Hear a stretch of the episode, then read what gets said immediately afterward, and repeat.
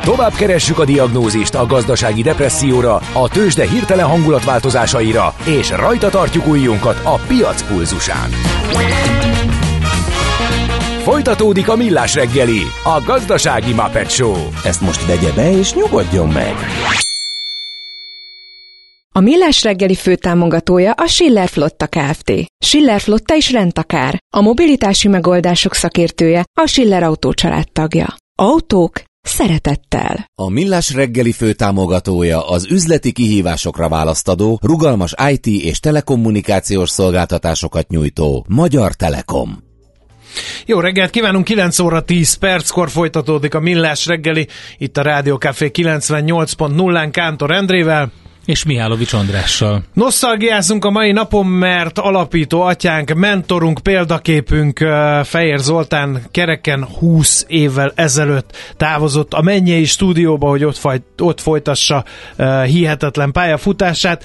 Rá emlékezünk zenékkel, illetve különböző bejátszásokkal a mai reggelem, és hát a hallgatók is emlékeznek, például így közgáz egyetemistaként végtelenül frusztráló volt Fejér Zolit hallgatni. Folyton úgy éreztem, hogy lemaradt hallottam valamiről, nem ismerem az előzményeket, tájékozatlan vagyok, azért nem tudom követni az utalásokat, átkötéseket, poénokat. De így utólag úgy érzem, kb. ti is így éreztétek magatokat. Hát sokszor igen, orvos sokszor hallgató. igen, szerencsére nem véletlenül hívott minket az Oli a stúdióban, mert voltak olyan témák, meg témakörök, amikben jobban otthon voltunk, vagy jobban követtük, és abszolút ezt csapolta meg, annak ellenére, hogy verbálisan lehetetlen volt utolérni, úgy, de kvázi az utcáról estünk be, hát, azt, azt ja, hiszem, igen. hogy elmondhatjuk. Mondjuk én a magyar rádióból, de az mindegy, mert gyakorlatilag hát ugyanúgy abba... éreztem magam, igen. mint az utcáról estem volna be. Igen. No, hát Na, ez egyik ilyen egy terület, az egyik ilyen terület, amiben jobban otthon voltam, ez az élelmiszeripar és a mezőgazdaság, és ez ilyen kifogyhatatlan humorforrás volt Fehér Zoltánnak. Valahol ebben gyökerezik a most következő rovatunk is, amely azóta jóval komolyabb méreteket öltött. Addig én egy finom kávét fogok inni. No, ecsi, azt gumicsimmád van-e? Hát azt tudod, mi az az üsző? Aztán acatolót forgattál-e már? És azt tudod-e, milyen magas a dránka? Na majd, ha Mihálovics gazda segít? A Millás reggeli mezőgazdasági percei azoknak, akik tudni szeretnék, hogy kerül tönköly az asztalra. Mert a tehén nem szálmazsák, hogy megtömjük, ugye?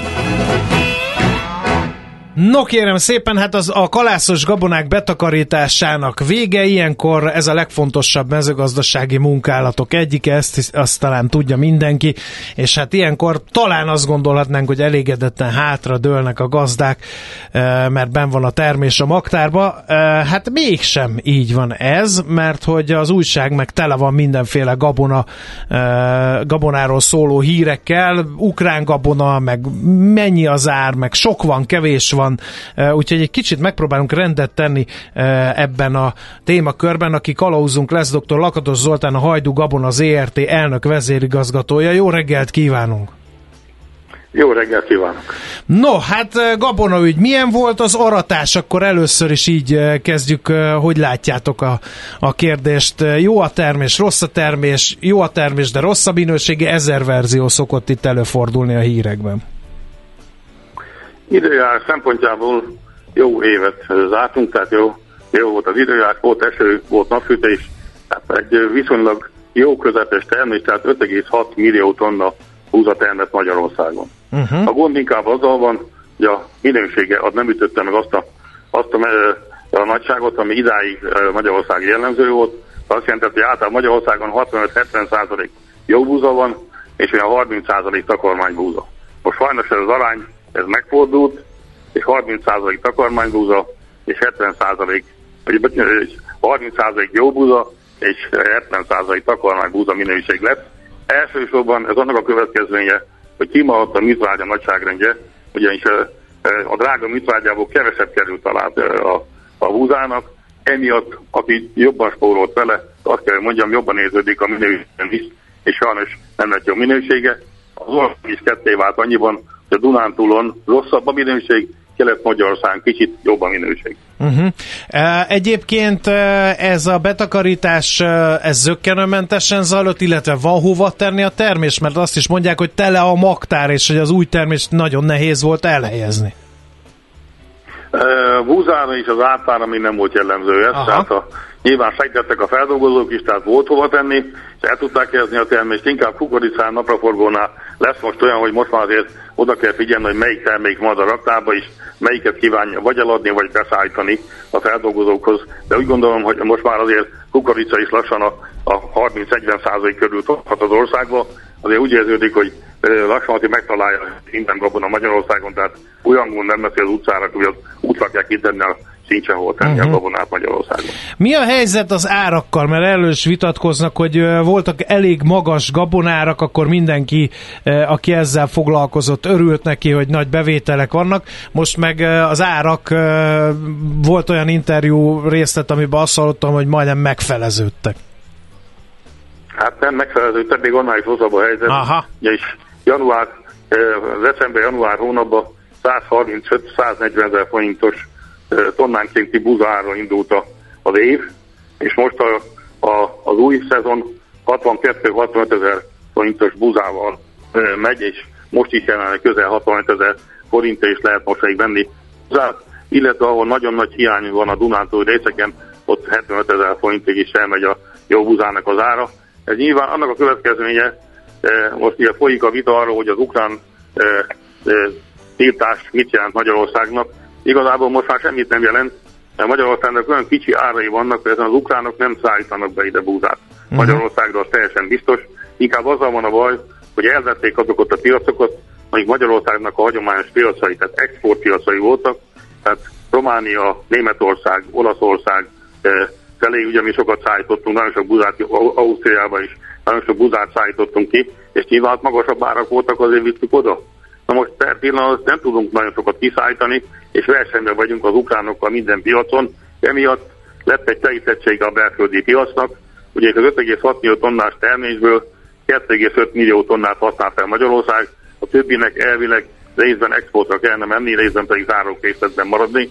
Tehát ugye zárókészletben nem fogtunk nagyon sokat hagyni, most ugye sokkal fordultunk június 30-ával, kb. 4-500 ezer tonnával, azért ennél kevesebben szoktunk fordulni, az már nagyon úgy néz ki, hogy nem fog tudni egyszerűen kiszállítani 3 millió tonna, 3,5 millió tonna búzát Magyarországról, tehát továbbra is egy kínálati piac lesz folyamatosan a magyar búzapiacon. És azokat, én, ugye több ország ugyanebben a cipőben van, um, ahogy hogy azt mondják, hogy azokat a célországokat kéne az ukrán gabonával um, megtalálni, amelyek valóban rászoruló országok, és ne az európai piacot és a mi exportpiacainkat terítsük vele. Egyrészt ez a kérdés, a másrészt pedig az, hogy a azokon a piacokon, ahova egyébként hagyományosan szállítunk ki, ott, ott, ott, nem vagyunk, ott nem lehet árversenybe bemenni, vagy akkor esetleg mi találjuk meg azokat a piacokat, amik messzebb vannak, afrikai piacok például, ahova egyébként szánták er-, eredetileg az ukrán gabonát? Valóban így van, tehát handicapünk van két ezekbe az országba annyiban, hogy hiába kicsi az ár Magyarországon, nagyon magas a logisztikai költség. Uh-huh. És mi csak szárazföldön tudunk szállítani, tehát vagy tengelyen viszünk, vagy vasúton viszünk. Uh-huh. Vagy kamionos, vagy vasúti szállítás van. Most ha azt mondjuk, hogy innen Magyarországról akarjuk vinni Olaszországba a Budát, az kb. 50 euróba kerül. A, az, az ukránok ugyanezt meg tudják csinálni 25-ből. Ha ha a hajóval el tudják vinni a román partok mellett leszállítva, tudják vinni Olaszországba, akkor ez 25 euróba kerül, tehát már ott is handicapünk van, és azért azt kell mondjam, hogy Ukrajna bejelentett, hogy neki 49 millió tonna export áru alapja van a négy termékből. Tehát ez óriási, azt jelenti, hogy hetente kellene kivinni 1 millió tonnát. Ő ezekre a piacokra nem vitt, tehát a, ő az európai piacra nem volt beszállító. Ő csak 2022 óta kezd ide beszállítani és szállít be, Sajnos tavaly elkövettünk egy hibát, hogy egy, egy, egy hónapon keresztül július, július hónapban megfogtuk az exportnak a, a kiszállítását, és ez idő alatt az ukránok bizony ellepték a, a mi piacainkat, rendesen az olasz piacokat. Nekünk egy, egy másfél millió tonnás piac volt az olasz, most ott így vagy ön is mondja, harc a, a, a mindenkivel, a világgal, a szervekkel, az ukránokkal, mindenkivel, és bizony ebben nem biztos, hogy mindenki nyerni ebbe a piacba és nem jók a buzáink. Tehát azt kell mondjam, hogy ezek a takarmány buzák, amik Magyarországon jelenleg vannak, ezzel nagy versenyt nem lehet nyerni. Aha. és, és mi az oka? lehet szállítani valahol. Ha, ha viszonylag jó volt az, az időjárás, és mi az oka annak, hát, hogy, hogy nem műtrágyáztak. Aha, mond, a műtrágya. Azt, hallottuk, egy, hogy egy, nagyon drága Igazából most, ha, ha nagyon hadafai beszélek Vajdú megyébe, Vajdú megyében van most az ország legjobb minőségű búzája. Hmm. Azért, mert tavaly a kukorica itt nem tudott megteremni, nagyon hamar összették a kukoricát, nem tudta a kukorica felszízni a benne lévő nitrogént. És most ebben ebbe az évben kapott még valamit hozzá, és a dupla nitrogén, ami benne volt a földbe, az elegendő volt arra, hogy az ország legjobb minőségi búzája, az a hittermet meg ebbe a térségbe. Hajdú megye, Dévidék, a, a Békés, illetve Jásárnak egy részén termet meg. Mi a, a jövő? Mi körvonalazódik? Mit lehet tenni? E, hogy mi a jövő? A jövő nem egyszerű, ugye elmondtam a gazdáknak is, nem örülnek neki, ugyanis ez az ukrán búza ez nem fog elfogyni. Ez az ukrán itt fog lenni most már innentől kezdve, teljesen mindegy. Tiltjuk, nem tiltjuk, ez körülöttünk is itt lesz, nálunk is itt lesz. Hát ez az ukránnal versenyezünk kell, az ukrán területen. Itt a baj azzal van, hogy Debrecenben itt kiabáltunk nagyon sokan azért, hogy ne oda épüljön a BMW, ahol 60 centis humuszréteg van, egy a kormás földön. Na most azért itt ezek, ezek ország legjobb földjei. Ukrajnában ez a humuszréteg, ez ott ilyen 2-3 méter. Tehát ehhez képest nálunk 60 centi a legjobbnál, 2-3 méter. Tehát termelni tudnak, meg fognak, az teljesen biztos, most már rengeteg amerikai, meg nyugati gépük van, amivel tudnak termelni, tehát versenyeznünk kell velük, hatékonyabban kell tudnunk termelni. Ennek két lehetősége van. Egyik, hogy ugye az a 70 éves körüli korosztály, aki most én is vagyok már, az feltűnő még egyszer az ingúját, és neki fog gyürközni, és megpróbál versenyezni, vagy összeállnak szövetkeretbe, tehát nem TS-be, szövetkeretbe, nagy területre, gazdaságosan termelve, de igazából a 70 éves korosztálynak sajnos azt kell mondjam, hogy a fia a 20%-ának sem akar tovább vinni ezt a tevékenységet az atya végzett. Tehát itt nincsen mese, itt meg kell próbálni vagy szövetkezeteket alapítani, hanem akkor meg sajnos koncertálódni fognak a földek, és nagyon nagy birtok fognak kialakulni Magyarországon. Igen. Az ukrán gabona ellen az véd-e, hogy azt szokták mondani, hogy hú, hát ott nem kell olyan szabályokat betartani, ott olyan technológiai megoldásokat, olyan kemikáliákat használnak, ami, ami az Európai Unióban már nem illendő használni, hogy nem tartanak be bizonyos szabályokat, amit nekünk be kell tartani. Szóval ez sem jelent védelmet, hogyha ezeket a, a, az összetevőit az igaz igazságnak a felszínre hozza valaki, vagy ez a kutyát nem érdekli, mindenki nézi, hogy mennyibe kerül, és ami olcsóbb, meg megfelelő mennyiségű, azt megveszi egy kereskedő. Abszolút igaza van, tehát ebben ugye eddig is voltam a vizsgálat. Három témát lehet, vagy három dolgot lehet megnézni náluk. Egyik, hogy ott a Csernobilnak a hatása az nem volt el. A stroncium lebomlás ideje, az még a felezési ideje is 50 év. Tehát ott annak még lehet hatása a rádióaktivitásnak, ez egyik. Másik, hogy ők olyan szereket tudnak még használni pendező szerve, amiket mi már régeségen nem használunk. Tehát meg lehet nézni a szervemaradványt, azt is lehetne vizsgálni. De emellett ugye ő a génkezelés náluk nem, nem az a szabályrendszerre működik, mint az EU-ban, hát ezeket lehetne vizsgálni, ezek arra jók, hogy az igazságosabb versenyt lehet ezzel elérni, és ezzel kizárni azokat, akik ezt nem tartják be. Tehát ezt lehet vizsgálni, és ezzel azért valamelyest be lehet szabályozni azt, hogy azért olyan salá, szemét dolog ne jön be Magyarországra, ami nem egészséges termék. Uh-huh. De hát ez egy csomó embert nem érdekel, meg hát nyilván a pénz beszél, kutya ugat, megkerülik ezeket a szabályozásokat, mert volt egy félmondatod, amiben azt mondtad, hogy, hogy hát hiába a tiltás bejön. Nyilván, mert hogyha mondjuk az ukrán gabonát megveszi mondjuk egy német cég és behozza Magyarországra, vagy elég csak egy román céget, vagy szlovák céget, akkor, akkor hiába tiltjuk mi Magyarországon, valahogy csak kézen közön bekerül ez az ukrán gabona. Ha van piaca persze. Meg nem az a baj, tehát nem ide fog bekerülni. Aha. De nem Németországba. Mert amit, amit nálunk 65-75 ezer forint, az a 95. És oda ki tudnánk szállítani 95 ér meg 100 ér a búzát, a jó, a jó minőségű búzát, és most nem mindenhol, nem mindenhol mi szállítunk, hanem az ukránok viszik uh-huh. oda. Tehát eddig nem voltak ott. Tehát olyan 3 és 4 millió tonnányi búzát szállítanak be abba a térségbe, ahol mi beszállítók voltunk, ahol 2021 előtt nem is voltak egy kilóval sem. Uh-huh. Őket észak-afrikai országba vitték, Ázsiába vitték, sok helyre vitték ezt az ő portékájukat, de nem Európába szállítottak. Az teljesen egyértelmű. Értem, és ezzel a rengeteg gabonával mit lehet csinálni? Hát valamit kell kezdeni vele, az egy, ennyire nyomottáron lehet eladni, tehát újabb árcsökkenés várható a piacon akkor, hogy ezt ettől az ezektől a írdatlan készletektől meg tudjanak szabadulni a magyar gabonatermelők? Sajnos ez is benne van, én ugye írtam is, vagy nyilatkoztam is, hogy ez az év nem fogja megzsírozni a Valda társadalomnak a, a, a büdzséjét. Ezt csak úgy lehet nekik számolni, hogy volt 5-6 jó évük, ez most nem lesz jó év. Most a paraszt embernek a lelkülete, én magam is ilyen születésű vagyok, a paraszt ember lelkülete olyan, hogy ő vetni fog. Tehát olyan nincsen, hogy ott hagyja, aztán foglalkozik vele. Tehát ő dolgozni akar és csinálni fog, fogja ezt a dolgot. Itt egy a lényeg, hogy meg kell próbálnunk olyan hatékonyan dolgozni, és hogy, úgy csinálni, egyrészt jó minőséget termelni, célzottan, hogy kinek akarunk termelni Magyarországon búzát. De az, az is szégyen, hogy Magyarországnak van 5,6 millió tonna búzája, és nem tudunk kiállítani 5 darab 5000 tonnás huszájt egységes búzából. Uh-huh. Ugye, itt van 150 fajta vetőmag, Kanadában van három fajta vetőmag, amit az állam garantál, és így a félvilágot el tudják látni exporttal. Mi itt 150 fajta búzával kísérletgetünk, tehát itt is be kell lőni azt, hogy Magyarország tájegységére, vagy tájegységeire, időjárására mi a jellemző, és megadni egy 10, 10 fajta alatti búzánál, és megpróbálni egységes búzát termelni, ami aztán piacképes tud lenni. Tehát többet kell foglalkozni ezzel a piacra, és itt a szakembereknek ezzel meg kell nézni, hogy milyen lehetőség van, azt én nem tudom elképzelni, hogy mi paprikát fogunk termelni az egész országban, nem fér bele. Tehát itt nyilván mi ezek a szántóföldi növeket tudjuk termelni ezután is, ezt kell tudnunk jól csinálni. Tehát Igen. nincs mese, jó kell tudunk csinálni. Végszónak tökéletes. Nagyon szépen köszönjük az összefoglalót, és akkor jó munkát, szép napot kívánunk neked. Köszönöm a lehetőséget, András. Köszönöm. Minden jót kívánok nektek, szervusz. Szervusz. Dr. Lakatos Zoltánnal a Hajdugabon az ERT elnök vezérigazgatójával merengtünk kicsit a hazai gabonapiacon, hogy ti jobban értsétek, hogy mi zajlik itt a kulisszák mögött. Mihálovics gazda most felpattant egy kultivátorra, utána néz a kocaforgónak, de a jövő héten megint segít tapintással meghatározni, hány mikron a gyapjú. Hocsi a pipát, meg a gumicsimmát! Most már aztán gazdálkodjunk a rézangyalát, mert nem lesz itt semmi se. Arról se meg a mindenségit neki.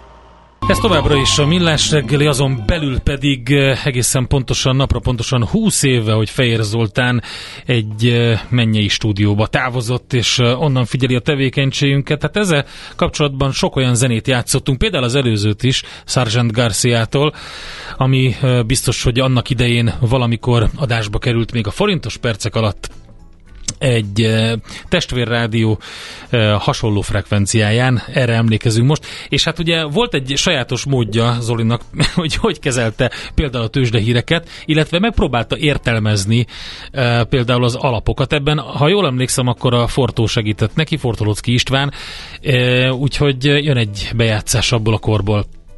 Na, hát meglátjuk, mi lesz ennek a vége ezek után. Gentleman, szeretnék visszakanyarodni, megengeded Ácsúr? Én te, te tudod, mi az esernyő? Én nagyon csúnyán lelettem lőve. Én Dehogy vagy lelőve, dehogy vagy lelőve. De a műsor elején az első, azt a hatodik percben volt ugye az esernyő. Esernyő, tükör és egyéb származékok. Igen, ez, ez, ez volt, hát nyilván egy szupermarketben található egyéb tud az autó. Ezek mik? A dolog egyébként a hatodik percre visszaidéző emlékeimet, onnan indult ugye az arany ö, hogyan jelenhetne meg a magyar ö, befektetők előtt, mivel amennyiben nem a befektetők mennek külföldre, és ugye kihasználva a devizarizációt közvetlenül létnek kapcsolatban külföldi szolgáltatókkal. Nos, valószínűleg, ha amennyiben is ö, lenne erre piaci igény, akkor ezekben az említett esernyő alapokban, vagy származékos alapokban lehetne ezt ö, megjeleníteni. Az esernyő alap egy olyan alap, ez egy, ez egy ö, a hivatalos elnevezése, ami természetesen megfelelően hosszúságú befektetési befektetési alapokba, befektetési alapba befektető alap. Hát ez teljesen ö, ö, értelmetlennek hangozhat. Ez Ugye olyan alapú farok. Nem, alapok, nem, alap, nem egész, alapok, alapok alapjának is használják, fund of fundsként is használják. Ugye a, itt arról van szó, hogy, hogy egy befektetési alap az különböző befektetési eszközökben tartja azt a tőkét, amit rábíznak a befektetők. Na most ezek az alapok... És milyen a család életük? Remek. Jó. Ezek az alapok más befektetési alapokba fektetnek, tehát nem közvetlenül mondjuk részvényebe, kötvényebe, egyéb instrumentumokba, hanem más befektetési alapokba. Ennek ugye az az előnye, hogy így többek között, hogy így a, a portfólió még inkább megosztott lesz, még diversifikáltabb lesz, még alacsonyabb lehet a kockázata, illetve a működési költségei magának az alapnak ugye csekélyek, hiszen nem az egyes piacokat kell elemeznie, hanem csak az egyes alapkezelők teljesítményét, amiben ő befektet. Ezt nevezik esernyő alapnak. Azért nevezik esernyő alapnak, mert úgy, hogy mondjam, borul rá a piacra, mintha ha, ha mint, mint mondjuk egy esernyő, tehát különböző befektetési alapokat ö, ö, ö, begyűjtve a portfóliójába nagyobb védelmet adhat egy. Felül, legyen felül alap, vagy, hát, vagy, vagy, vagy dunna. Ciha. honnan alakult ki ez a kifejezés. Umbrella. Na, a, összességé, összességében akkor azt akarod mondani, hogy Magyarországon lehet olyan alapot indítani, ami külföldi aranyjal Arany. foglalkozó alapok jegyéből állítaná össze a tükör, portfólióját. A tükör alap az pedig az esernyő alapnak egy speciális formája, amikor egyetlen alapot képeznek le vagy mondjuk kettőt, hármat És talán. a tükör. Igen, ugye, ugyanazt a portfóliót veszi át, ugyanazt, ugyanazt, tehát mondjuk egy, egy magyar alap, a, van, egy, van egy külföldi mm, anya intézménye, ott van egy, egy megfelelően sikeres befektetési alap, és annak lényegében a portfólióját veszi át úgy, hogy kizárólag annak a befektetési jegyei befektet. Én ezt most feldolgozom, jó? Ezt ez akkor, akkor a magyar szabályozás szerint akkor beszélünk tüköralapról, ha 25 százalék, mondjuk ez, így, ez a kifejezés persze nem szerepel így a jogszabályokban, hogyha 25 százalék fölött van egy alapnak egy másik alapból a portfóliója. Igen, ez lenyűgözött.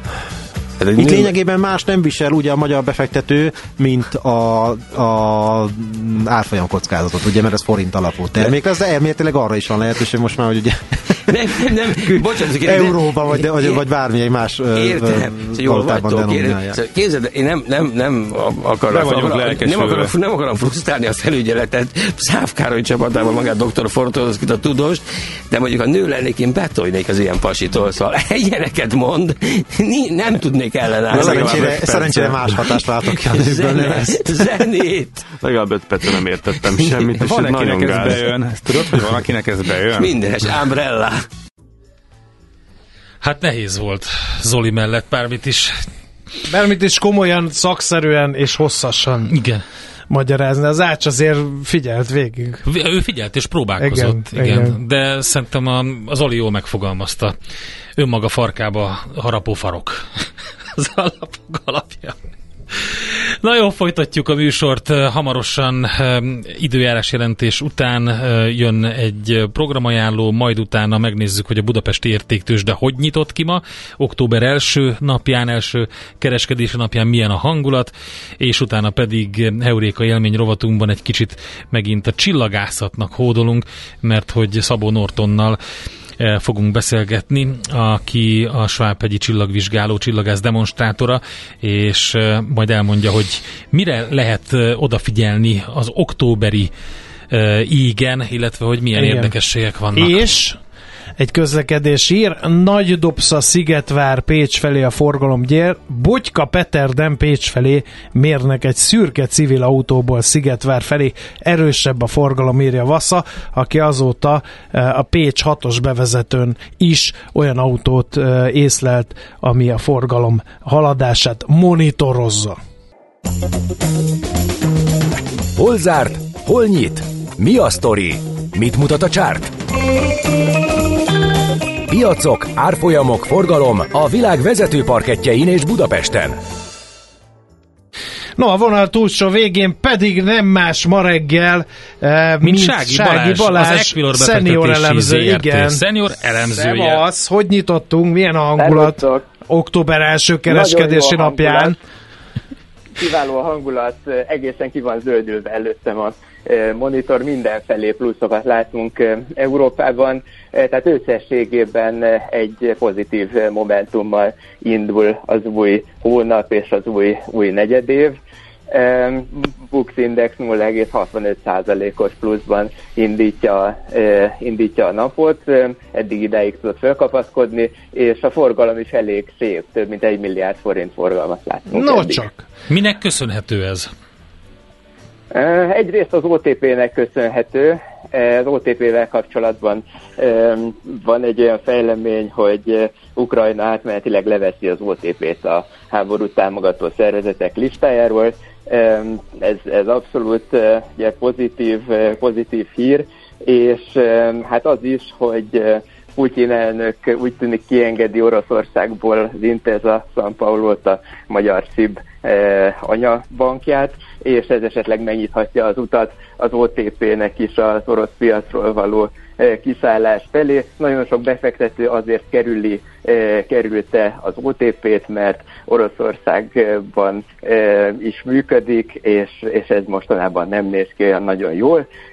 Viszont most ugye esetleg ebben a, ezen a téren is pozitív fejlemények vannak, úgyhogy az OTP-nek ez adott egy olyan lendületet, ami 1,24%-os pluszhoz vezetett csak ma reggel, és és 604 millió forint forgalom volt, volt a papírban. Ezen kívül annak is köszönhető ez a mm, magyar emelkedés, hogy van nekünk egy opuszunk, aki a fél éves bizony, igen, tette fél éves számait, minden iparágban nagyon-nagyon jól teljesítenek, úgyhogy másfél százalékos pluszban van az Opus, és, és hát nagyon magas, 252 millió forint forgalom volt eddig a két papírban, szóval ez volt a két meghatározó faktor a magyar piacon. Jó, de azért szolgalelküleg mondjuk el, hogy mi van a Mollal, a Telekommal és a Richterrel is, nehogy valaki megorroljon ránk. Rendben, ilyen nagy emelkedéseket ezeknél a papíroknál nem láthatunk. A MOL ugyanott van, ahol kezdte a napot, de hát mindössze 62 millió forint forgalom volt a papírban. Telekom 0,19%-os pluszt ért el eddig 25 millió forint forgalom mellett, és a Richter 1,01%-os pluszban van jelenleg 100 millió forint forgalom mellett. Oké, okay, akkor a Forint. devizapiacra csónakázzunk át, ott többen féltik a forintot a, a dollár erejétől, most éppen az öltasó az euróval szemben milyen bőrben van, és ez hogyan képeződik le a forint piacán? E, igen, hát a dollárra meghatározó a devizapiacon, a dollár iránya, abszolút, ahogy, ahogy mondod és hát az euróval szemben nagyjából ott tart most a dollár, ahol, ahol kezdte, a, kezdte a napot, volt egy kis, egy kis csapkodás, Um, igazából az euró tudott erősödni az utóbbi um, mondjuk egy órában, és hát ez az euró erősödés, ez ugye jót tesz a forintnak is, a forint még nagyobb mértékben szokott ilyenkor erősödni, így van ez ma reggel is, úgyhogy az euróval és a dollárral szemben is eh, körülbelül két forintot eh, tudott erősödni reggel óta a forint. Hát ez jó hír. Azért egy, nyomás van a forinton folyamatosan, de legalább egy pici enyhülést láttunk. Jó, oké. Okay. Köszönjük igen, szépen, igen, Balázs! Kis nagyon jó kereskedést és szép napot nektek. Csak ilyen Köszönjük. kereskedést a folytatásban és a budapesti értéktősdét a poklok kapu is se fogják megdönteni. Jó munkát kívánunk! Köszönjük szépen! Szép napot! Sziasztok! Sági Balázs szenior elemzővel beszéltünk. Tőzsdei és pénzügyi híreket hallottatok a Rádiókafén az Equilor befektetési ZRT-től. Equilor, 1990 óta a befektetések szakértője.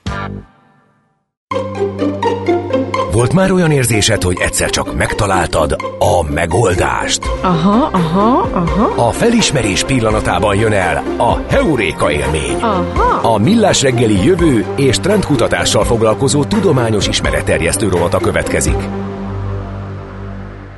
Benne pedig Szabó Norton, a Svábhegyi csillagvizsgáló csillaggáz demonstrátora itt a stúdióban. Szia, jó reggelt! Jó reggelt kívánok, sziasztok! Hát mielőtt belemennénk azokba a nyelvtörőkbe, amiket az én volt matek tanárnőm biztos, hogy nem tudna elmondani, mert szegénynek nem racsolása volt, de valami hasonló, és azon röhögtünk, hogy a paralelopipedont is úgy mondta, hogy padadedopipedon. Szóval az, hogy mi az a kameló paradalida, drakonida, epsilon geminida. Mondd ki háromszor gyorsan. Ugye? Ez, ez kemény, ez lesz az ismeretterjesztés. Beszéljünk egy picit arról, hogy hamarosan indul a pszichészonda egy aszteroidára. Mit akarnak ott azzal? A psziché az egy nagyon különleges küldetés lesz, az ugyanilyen nevű, 16 psziché nevű kisbolygóhoz megy majd, ami egy nagyjából 200 km átmérőjű vasdarab. Aha. Tehát, hogy egy, hmm. egy M-típusú, tehát metál, uh, fém uh, aszteroidáról van szó, a Jupiter és a Mars körött, uh, között kering, és uh, hát kettő dolog miatt is nagyon izgalmas. Egyrészt hát megvan neki a gazdasági uh, része. Csak nem azon gondolkoznak, hogy azt valahogy bevontatnák. Hát ha bevontatni nem is, mert ahhoz picikét nagy, de mondjuk, hogyha ott a helyszínen kibányásszuk, akkor utána kis darabokban már a, a finomított fémet azt el lehetne hozni onnan. És a másik, ami miatt pedig... Hát ugye most hogy a felbozdulás, hiszen visszajött a mintákkal, a, és elkezdték vizsgálni azt, ami aszteroidáról gyűjtött minta, zseniális, úgyhogy ilyen először van, hogy jól Bruce tudom. Willis leszállt megint egy aszteroidára. Úgy, mondod, igen. Igen, Amerika ugye most visszajött az Osiris rex egyébként ez már a második, mert második? a japánok ezt megcsinálták, ah. egy Ryugu nevű kisbolygóról. Az egy másik típusú aszteroida, az is nagyon izgalmas, mert a Bennu, ahonnan most hoztak az amerikaiak mintákat, az egy C-típusú, tehát szenes uh, aszteroida. Gyakorlatilag olyan, mint a Soder kupac, amit látunk néha az út mellett, csak fenn a világűrben, és 500 méter átmérőjű. Tehát ami azért izgalmas, mert hogyha esetleg felénk jönne valami, és és el akarjuk téríteni, tehát nem Bruce Willis-t hívjuk, azt, uh-huh. véle, azt, mindenki, azt nem szabad. mindenki az a minden rossz volt, tudományosan. Igen, oké, okay, szóval. Tehát, hogy nem felrobbantjuk, mert akkor többet kapunk ugyanabból, hanem el akarjuk téríteni, akkor nem mindegy, hogy egy tömör fémdarabot akarok én arrébb lökni, vagy pedig egy ilyen kupac kavicsot. Uh-huh. Tehát Igen, ez emiatt az izgalmas. Nem mindegy. Igen. Oké, okay, szóval a psziché indul hamarosan, és akkor ezt a vasat szeretném megnézni. Milyen az a vas? Ki lehet-e bányászni? Haza lehet-e hozni? Hát a bányászat az, az izgalmas, ugye űrbányászatra lehet már céget létrehozni például Luxemburgban, de nem most lesz ez a vezető uh, iparága Magyarországnak, mert szerintem semmelyik nemzetnek sem. Uh, tudományos szempontból viszont izgalmas mert hogy hogyan lesz nekünk egy vas ö, aszteroidánk. Ugye a Földön, hogyha szeretnénk tiszta vasat találni, akkor le kell menni a Föld magjába, amit földrajzórán tanulunk, hogy középen van egy vasmag. Tehát csak úgy lesz egy 200 kilométeres vas valami, hogyha én kezdek egy bolygót, és azt megpucolom. Tehát lehámozom róla a külső részeket. Ú, ez rosszul hangzik. És ezt, ezt gondoljuk, hogy a pszichével ez a rosszul hangzó dolog megtörtént, olyan 4 milliárd évvel, 4,5 milliárd évvel ezelőtt, valószínűleg ő is egy hasonló bolygó kezdeményezés volt, mint az, ami most mi üldögélünk, csak ennek lerobbant a külső része, és ez a középső mag így ott maradt. Hm. Tehát, hogy tök izgalmas lenne ebből a szempontból is a kutatás, hát meg nyilván benne van az, hogy bányásszuk ki, és akkor újságírók. Ez a gazdasági része, de Így közben van, pedig a, mellette a tudományos dolgokat is meg lehet csinálni, ez win-win szituáció. Igen, újságírók mindig versenyeznek, hogy ki tud több nullát odaírni, hogy ez hány dollárba kerül az aszteroida. Mink már csak ilyenek vagyunk, szenzáció hajász Nem csak banda. az újságírók, nem csak názatudósok is versenyeznek, Igen. amikor meglátnak egy ilyen uh, fémből készült valamit, akkor rögtön az egy idegen eredetű űrhajó, ami itt járt, ugye ez hogy hívták? Az, nem az Umami, de valami hasonló nevű. Az a neve, hogy Oumuamua. Ja és igen, itt a, kattintani kell egy, egyet. Milyen érdekes a te mesterséged. Me, mennyire vonjátok fel a szemöldökötöket, amikor egy ilyet olvastok egy viszonylag komoly tudóstól? Hát nem viszonylag, mi ez a viszonylag? Egy komoly embertől. Hát uh, eléggé. Tehát ugye az Oumuamua-nál az az izgalmas, hogy uh, egy Avi Löb nevű harvardi uh, kutató a megszállottja annak, hogy hát ez egy idegen űrhajó volt, Igen. mert ez egy olyan üstökös, ami a naprendszerről kívülről jött. És itt járt egy picikét, és ment tovább, és ilyen furán ment az egész. Ugye ez, ennek a furcsa menésnek, tehát az egész elméletnek az alapja az, hogy Avi Löv nem ért az üstökösökhöz. Itt ez kiderült, bocsánat. én mondhatom, mert én abszolút kontár vagyok ebben. Mert hogy én sem értek hozzájuk annyira, de hogy ez egy, ez egy nagyon jól ismert jelenség, hogy a naphoz közel érve a gáz kilökődés miatt olyan, minthogyha bekapcsolna egy hajtómű, Aha. és emiatt megváltozik egy picikét a sebessége, tehát hogy ez ez egy teljesen ismert jelenség, amit ő azzal akar magyarázni, hogy hát ez egy idegen mesterséges Na jó, égítest. akkor Sajnálom. másik lap. Szóval me- térjünk akkor át ezekre az októberi jelenségek. Epsilon geminidák, drakonidák, hát ezt sejtem a drakonidák, de ez a kamelo pardalidák, ez mi? A teve? Csillagkép? Majdnem, közel jártál, hogy a kamelo pardis, a teve parduc, a zsiráfot így mondja a latin. Ah.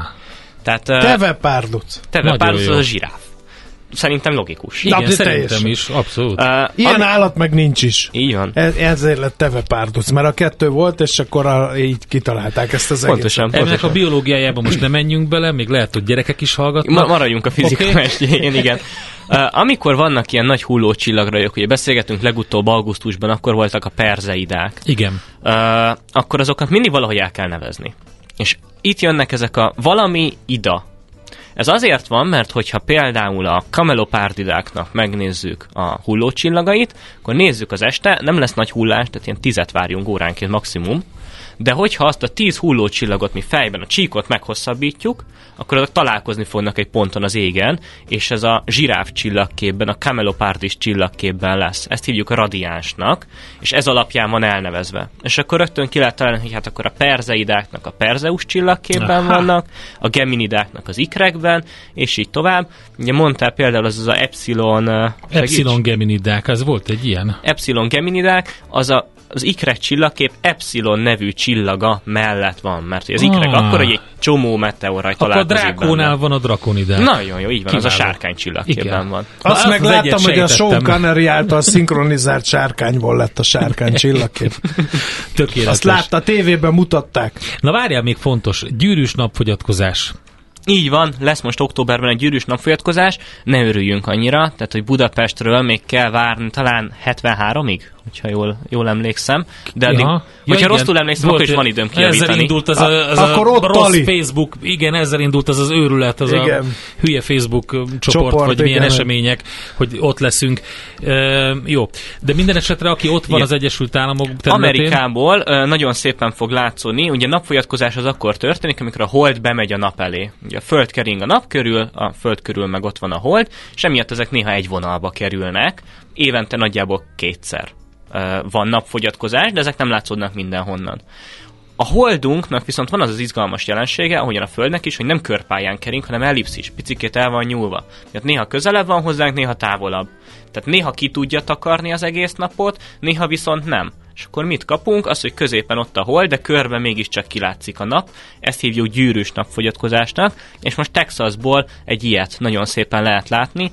Piszok nagy mázlia van egyébként az amerikaiaknak, mert jövő áprilisban meg lesz ugyanott egy teljes napfogyatkozás is. Tehát aki jó helyen él, annak konkrétan a háza fölött átmegy egy gyűrűs, majd pedig egy teljes napfogyatkozás is fél éven belül. Hát valaki pedig a, erre fog oda menni, mint turista, mert hogy ez is egy érdekes összeköti a hasznosat a kellemessel. Persze, ilyenkor mindig beindul a turizmus, elindulnak felfelé a szállásoknak is az árai. Történt olyan például a kutatóközpontban, ők kimentek Ausztráliába napfogyatkozást nézni, és hát mivel csillagászok ezért ezt már három évvel előre tudták, hogy lesz, úgyhogy másfél évvel előre le is foglalták a szállást teljesen normális áron, mégis ki akarna szerdán a sivatag kellős közepén szállást magának, és aztán amikor a helyi sajtóban is elkezdett terjedni, és mentek fel az árak, akkor lemondták a szállásukat, és négyszer annyiért újra foglalhatták. Aha, aha szuper, ügyesek. Hát, Na, még sose gyors... gondoltam volna, hogy az asztrék, aszték főpapokon kívül más is profitált még a csillagászat ismeretekből, hát de lám nem árt tisztában lenni bizony bizonyos Így van, úgyhogy, úgyhogy mindenki, akinek van valamilyen kis kiadó kucka, az 85-re nagyon készüljön, mert akkor lesz teljes napfolyatkozás Magyarországon. Jó, hát már most foglaljuk, Endre. Egy gyorsat még, én voltam fönn nálatok nemrég a Svábhegyi csillagvizsgában, zseniális az egész, tehát azt nagyon ajánlom, aki nem járt arra. Ezeket a drakonidákat, epsilon gemidákat nézitek? Vagy föl lehet menni? Szerintem lesznek azoknak a maximumánál is programjaink, tehát hogyha éppen ott van valaki, akkor el tud csípni. Ugye kifejezetten hullócsillag lesre programokat augusztusban szoktunk rendezni, mert mégiscsak akkor uh-huh. van kedve az embereknek kifeküdni a rétre. Hát köszi szépen. Egyébként elértem, életemben először láttam viszonylag nagyban a, a Saturnust. Nem ilyen volt. Az zseniális volt, azt ugye azt a nagy távcsővel uh-huh. néztük meg, és megmondom őszintén, hogy mikor jöttek a, a Cassini-nek a képei, akkor elkönyveltem magamban, hogy hát nyilván ezek ilyen digitális képek, amik egy kicsit úgy fel vannak javítva, meg minden. Aztán most meg kellett hasonulnom, mert nem. Tehát konkrétan pont ugyanúgy néz ki. Rendszeresen meg meggyanúsítanak minket, hogy matricákat rakunk a távcső elejére. Nagyon-nagyon klassz élmény volt, úgyhogy köszönöm szépen. Na jó, Szabó Norton, a Svábhegyi csillagvizsgáló csillagász demonstrátora sok mindenről beszélt, úgyhogy érdemes figyelni az eget valamennyire még, meg az Egyesült Államokba utazni gyűrűs napfogyatkozásra. Köszi szépen, hogy itt voltál. Köszönjük. Én is köszönöm, derülteget. Sziasztok!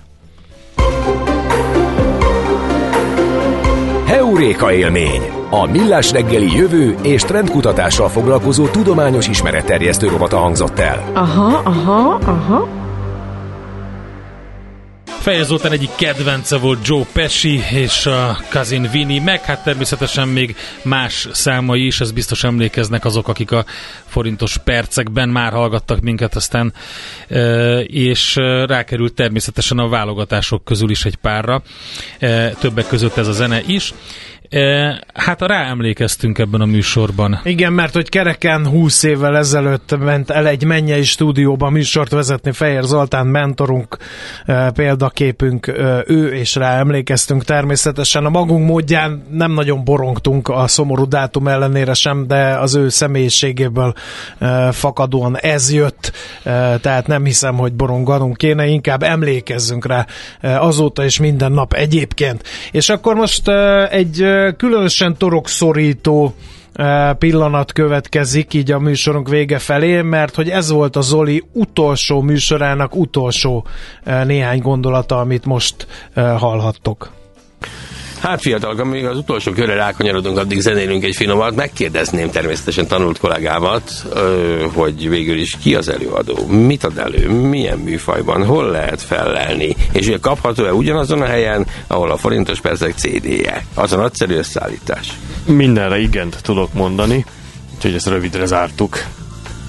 Előadó, igen? Igen. Hát köszönöm szépen, doktor, hogy velünk volt. Valamit elkövettünk, valami kisebb szabálytalanságot, kihágást, bűnt Ács professzorral. Összeírtam, hogy jön a határozat. Nem örülök. Minden esetre egy öröm, hogy helyszínen volt a felügyelet, és a felügyelet helyszínen van, akkor én olyan nyugodtan érzem magam, mint a magyar pénzügyi rendszer. Ezt a kedves mosolyjal távozzunk. Itt volt Ács Gábor, az Ács Corporation elnöke, tulajdonosa és főkönyvelője, természetesen mindig. Ezért dr. Fordorocki István, a pénzügyi szervezetek állami felügyeletének kitűnő munkatársa, magunk, mindannyian. Holnap újra forintos percig, viszont hallásra minden jót! No hát ezek voltak az utolsó műsorának az utolsó szavai. Fehér Zoltán emlékeztünk a mai műsorra, e, úgyhogy reméljük, hogy elérte a foglalkozás a célját, és e, megengedtek nekünk ennyi nosztalgiát legalább ezeken a kerek évfordulókon, hogy e, emlékezzünk egy kicsit a múltunkra, meg a gyökereinkre. No, hát akkor ez volt a millás reggeli, én a GDP termelése vonatkozó felszólítás azért nem ismétlem meg, mert már majdnem Miért? utolértük Va- a 20 Asztúriát... Már vasból készült aszteroida, azzal meg tudjuk ha csinálni a pályát. Na, meg ezt tudjuk csinálni mondani. Ausztriáig. A poénomat. És akkor kérem szépen, Lelőtte a akkor utolérjük Majdnem a utolértük Ausztriát, erre mi történt? Elfogyott Felszették a, sín. a sineket. Felszették, nem baj. Ez van. Ha ezt mondjátok, hogy ez nem diverzáns tevékenység, akkor végül is micsoda a diverzáns tevékenység. Na, köszönjük, köszönjük szépen a figyelmet. Holnap reggel Mindenkinek szép napot. Sziasztok. Sziasztok.